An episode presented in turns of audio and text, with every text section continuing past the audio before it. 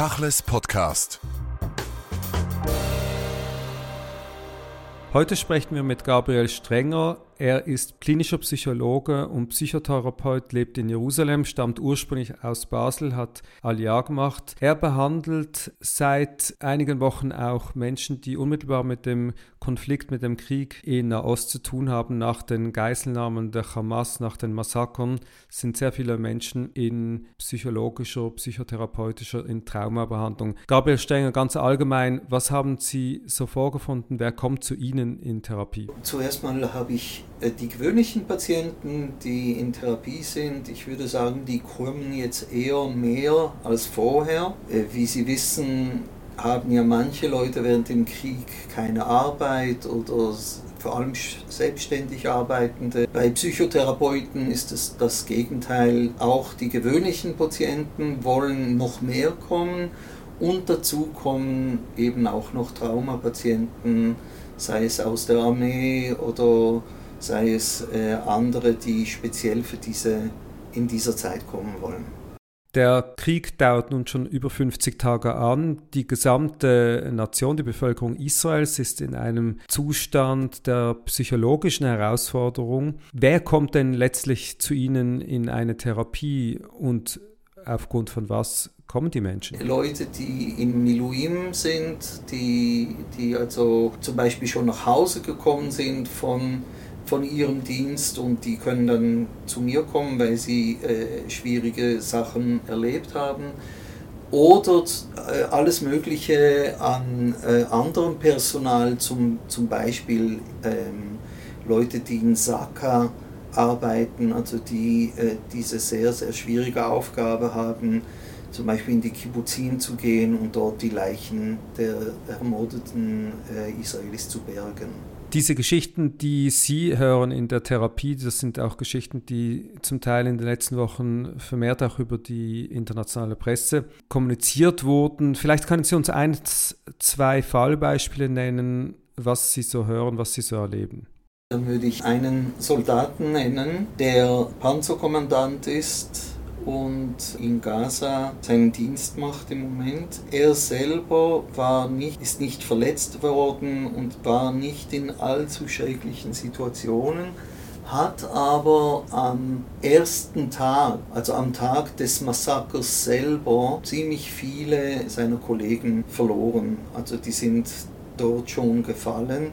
Er war zufällig am Simchat Torah selber zu Hause in am Schabbat in, in Jerusalem und das hat ihn natürlich gerettet, aber er ist total traumatisiert davon, dass, also er hat natürlich auch Schuldgefühle, Survivors Guilt, wie kommt es, dass er nicht da war? Wieso hat er seinen Kollegen nicht helfen können? Das Wichtigste für Soldaten, die miteinander kämpfen, ist die persönliche Freundschaft. Das ist übrigens eines der Dinge, die ich gelernt habe, als ich noch in der Armee äh, auch gedient habe dass wenn es um die Wurst geht, also wenn es darum geht, wirklich in, ins Feuer hineinzulaufen, sozusagen, ins gegnerische Feuer und es wirklich um Leben und Tod geht, was die Soldaten motiviert, dann wirklich ins Feuer zu laufen mit der ganzen Gefahr, in der man sich be, äh, da begibt, ist die Freundschaft, ist die Solidarität mit den Freunden. Also ich sozusagen, ich könnte mir nicht mehr, ich könnte nicht mehr in den Spiegel schauen, wenn ich jetzt nicht da bin, um meine Kollegen auch zu unterstützen und zu verteidigen. Das ist wichtiger als alle Ideologie, aller Zionismus. Ein zweiter Fall, der mich sehr, sehr selber in Mitleidenschaft gezogen hat, ist das ist ein Fall von einem Mann, der mit Saka am, also am zweiten oder dritten Tag nach dem Massaker in einem der Kibbuzim war und er hat ganz, ganz schreckliche Dinge gesehen. Also Details auch von Folterungen, sogar von Kleinkindern. Also wirklich Dinge, die ein Mensch eigentlich gar nicht ertragen kann, sie zu sehen und zu verstehen, was da vor sich gegangen ist. Also man wahrscheinlich die Reaktion der Menschen hier in Israel oder auch den Krieg jetzt nicht wirklich verstehen kann, wenn man nicht versteht, dass das eben nicht ein normaler Krieg ist. Solche Dinge geschehen in einem normalen Krieg nicht. Und zweitens von der Traumatisierung her, das ist etwas, was einen Menschen, obwohl er selber jetzt, also der Mann, der das vorgefunden hat, war nicht in Lebensgefahr, aber man nennt das eine sekundäre Traumatisierung, äh, die wirklich schrecklich ist. Und, und jetzt ehrlich gesagt, ich bin selber, habe eine Art äh, triziäre Traumatisierung davon. Lassen Sie uns diesen Aspekt ein wenig vertiefen. Die Barbarei, die Grausamkeit, die Eskalation in diesem Konflikt über Medien mitzubekommen oder dann im 1 zu 1 Gespräch ist natürlich eine ganz andere Ebene. Sie selbst müssen ja im Umgang mit diesen Geschichten einen therapeutischen Ansatz finden.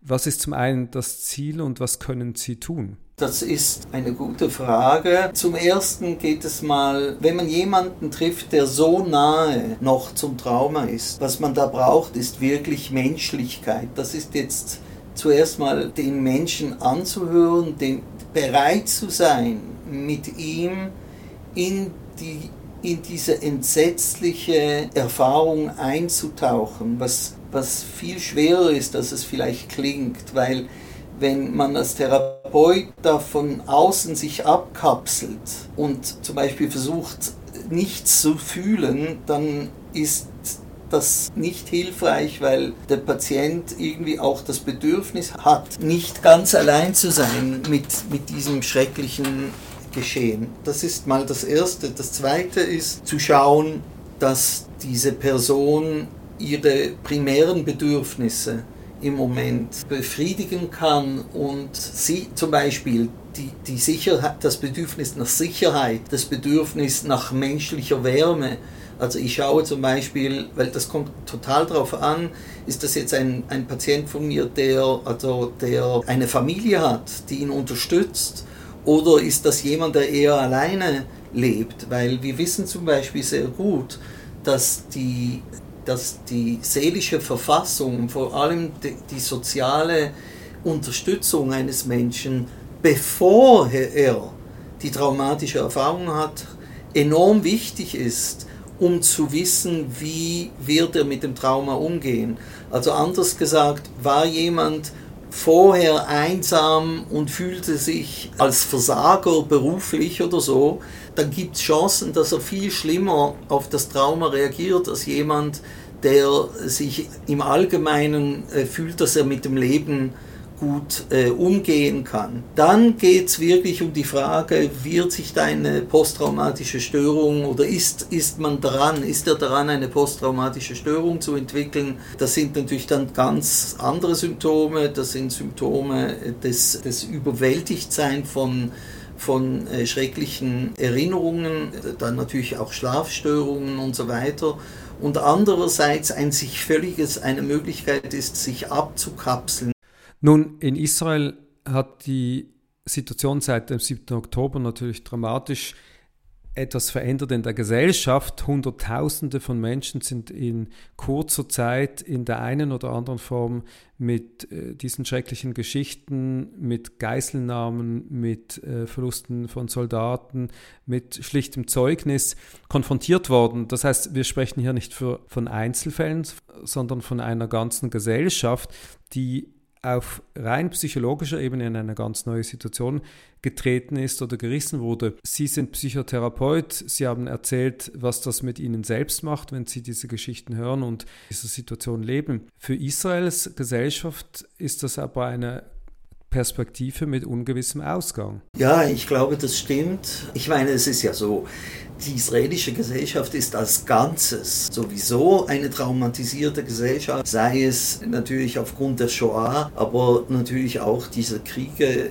die, der Terror. Es gibt ja kaum jemand in Israel, der nicht auf die eine oder andere Art in Leidenschaft gezogen worden ist, schon viel früher, sei es von einem Terroranschlag, sei es von gefallenen Soldaten oder überhaupt der Stress natürlich, immer mit diesen schrecklichen Dingen konfrontiert zu sein. Was sich natürlich geändert hat, und das ist wirklich jetzt neu in diesem Krieg, es ist zum ersten Mal, dass ein Krieg auf diese Art und Weise die Zivilgesellschaft voll trifft. Also wir wussten das ja schon seit langem. Wir wussten, dass der nächste Krieg, sei es mit Hamas oder noch schlimmer noch im Norden mit der Hisbollah aus dem Libanon, da wissen wir, dass die die Hauptleidenden werden nicht die Soldaten sein, sondern es wird die Zivilbevölkerung sein, weil wir es eben mit Terroristen zu tun haben, aber die schon eine ganze Armee haben. Also die Hamas hat eine richtige Armee, Hezbollah sowieso, das sind ausgebildete Kämpfer mit sehr, sehr hoch Hightech-Waffen äh, und so weiter, aber die haben kein Problem, direkt die Zivilbevölkerung zu treffen, ganz absichtlich. Und insofern ist das was Neues. Sogar der Yom Kippur-Krieg, der ja wirklich ein großes Trauma war aus verschiedenen Gründen, aber die Zivilbevölkerung war im Großen und Ganzen geschützt.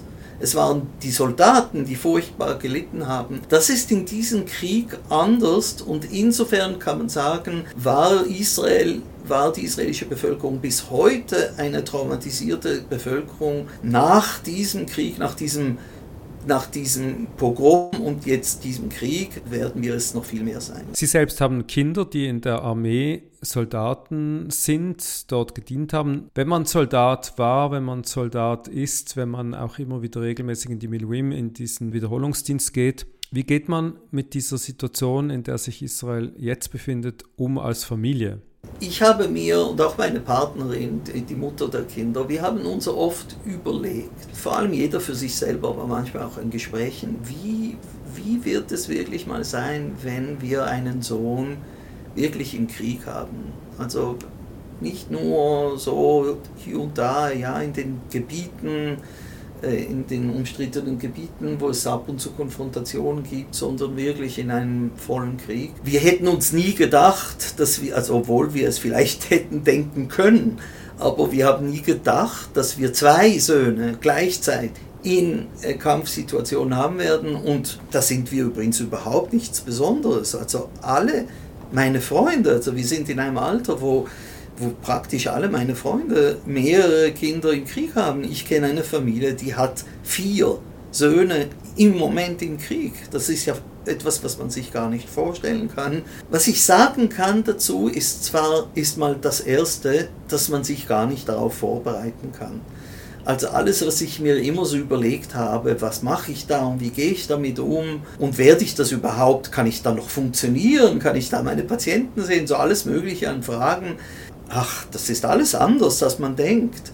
Also es ist einfach so, dass das Leben weitergeht, dass man schlecht schläft, dass man manchmal plötzlich sehr, sehr große Angst bekommt, vor allem wenn gerade einer unserer Söhne war in einem Ort im Norden, ich hatte von dem noch nie gehört, gerade neben der Grenze. Und seit der dort war, fallen alle Raketen von der Hisbollah genau dort, wo er ist. Dann wird gesagt, ja, es ist, äh, sind äh, so und so viele schwer verletzt.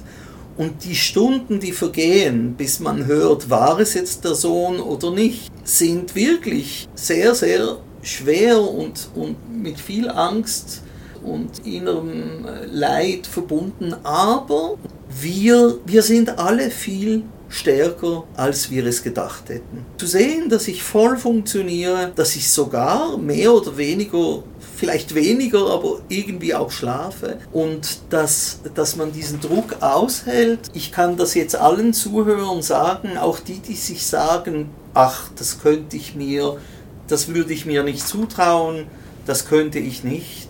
Dann sage ich Ihnen, wenn ich es kann, können Sie es auch ich hätte nicht gedacht, dass ich es kann. Der Mensch ist viel, viel stärker, als er es weiß und es braucht manchmal Extremsituationen, damit man seine eigenen Kräfte kennt. Der Mensch ist resistenter, als er denkt und doch gibt es den Tag danach, nicht nur im Konflikt, sondern auch für die Menschen. Das geht ja nicht spurlos an Menschen vorbei. Deshalb sind sie ja in Therapie bei Ihnen. Kann man solche Menschen therapieren oder ist es eigentlich nur eine Hilfe, mit der Situation umzugehen? Ja, ja, natürlich kann man dies therapieren.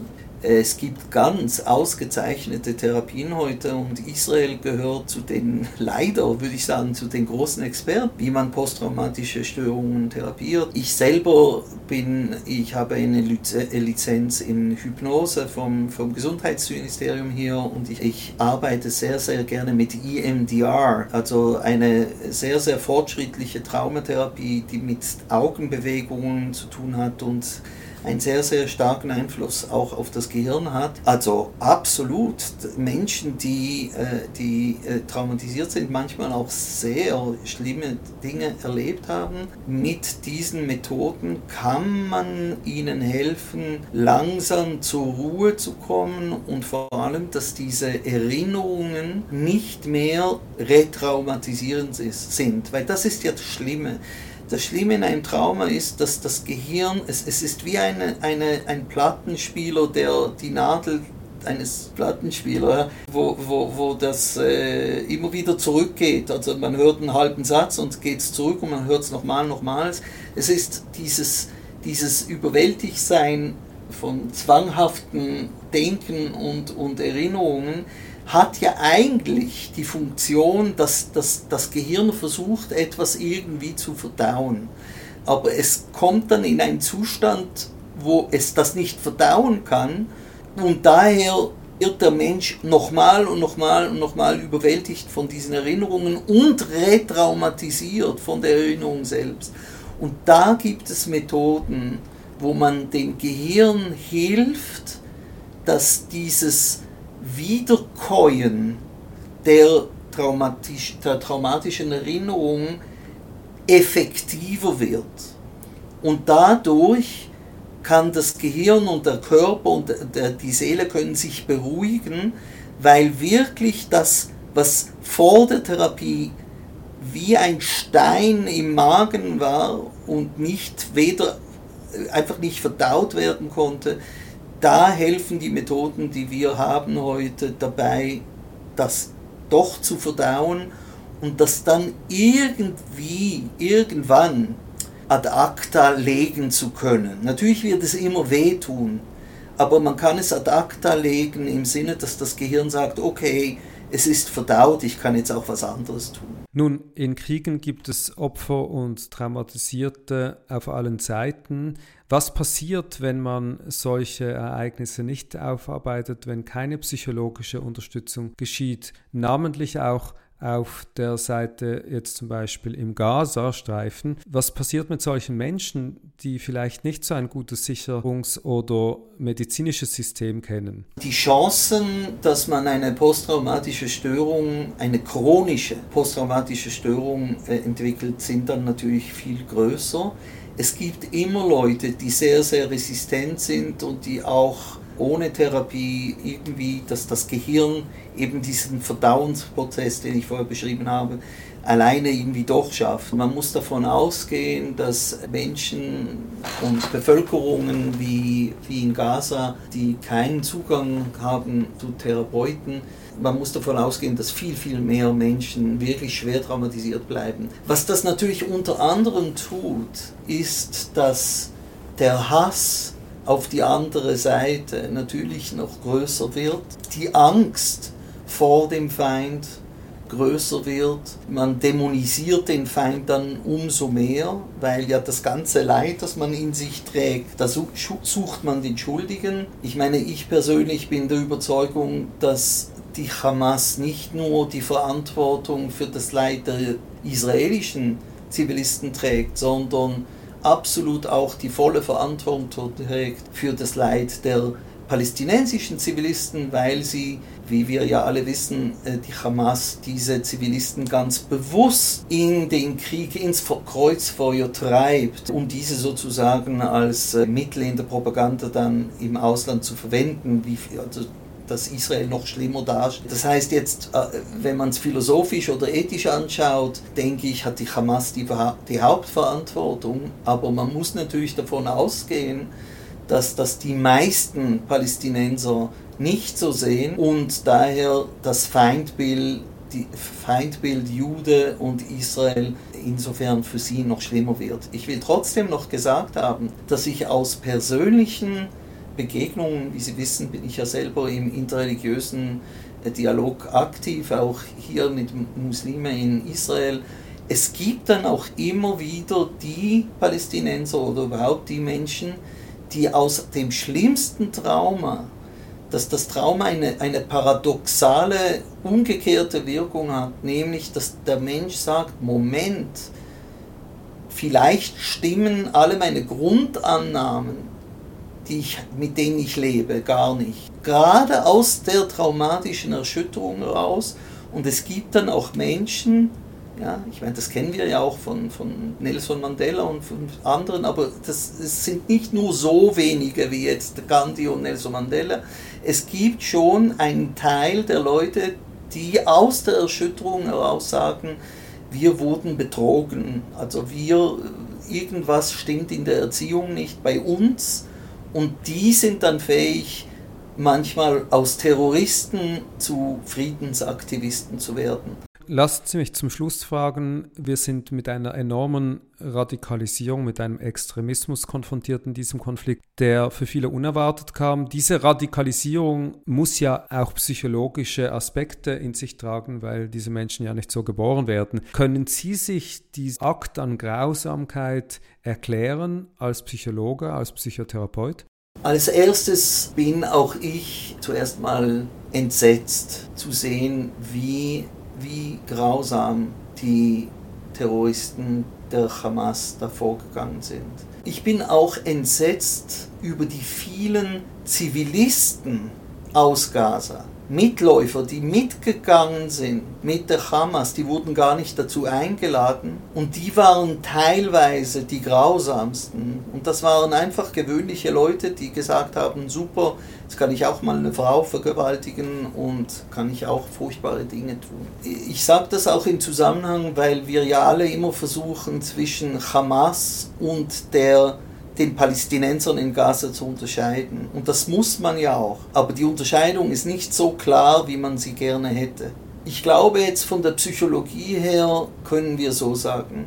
Das Erste ist, wir wissen, dass Leute, die sehr hart, mit viel Härte erzogen werden, innere Wut und inneren Zorn haben, den sie dann irgendwann auch ausleben möchten. Sie zum Beispiel als Terroristen jetzt äh, in der Hamas funktionieren müssen, aber wenn sie dann die Erlaubnis bekommen, jetzt könnt ihr euch austoben, dann äh, wird, äh, kommen sehr schlimme Dinge nach vorne. Das Zweite ist die total radikale Sozialisierung. Wir wissen, was in den Kindergärten und Schulen in Gaza vor sich geht. Wir kennen das, dass die Schulbücher von den Juden als Schweine und Affen sprechen. Das ist alles schwarz und weiß da. Die Juden werden dargestellt als Untermenschen, die es zu eliminieren gilt. Das lernt jedes Kind in Gaza. Jedes Kind in Gaza, und das ist alles im Internet zu sehen, die Partys am Ende des Jahres in einem Kindergarten in Gaza oder in einer Grundschule, da hat man einen Autobus aus Pappkarton, das soll dann ein israelischer pa äh, äh, Bus mit Zivilisten sein, in, irgendwo in Jerusalem oder so, und dann wird der sozusagen spielerisch in die Luft gesprengt und dann mit Spielzeugwaffen werden dann noch die Juden, die da versuchen rauszukommen, erschossen. Man muss sich mal vorstellen, was es heißt, so aufzuwachsen. Dass da eben auch der innere Schweinehund, den wir ja alle in uns haben, der bekommt dann eine Legitimation. Also wenn eine liberale, humanistische Erziehung sagt, ja, wir haben dieses Böse in uns, aber wir müssen lernen, das zu kanalisieren, zu sublimieren, aber niemals auszuleben, dann wird in diesen autoritären und hasserfüllten Erziehungen wird gesagt, wenn man dann den Juden findet und trifft, dann darf man dem alles antun, was dieser, dieser innere Schweinehund möchte. Also es ist ja klar, das Böse und die Aggression, sogar die Gewaltbereitschaft, auch die Faszination mit Grausamkeit, alles gehört zur menschlichen Seele. Wir haben das alle in uns drin.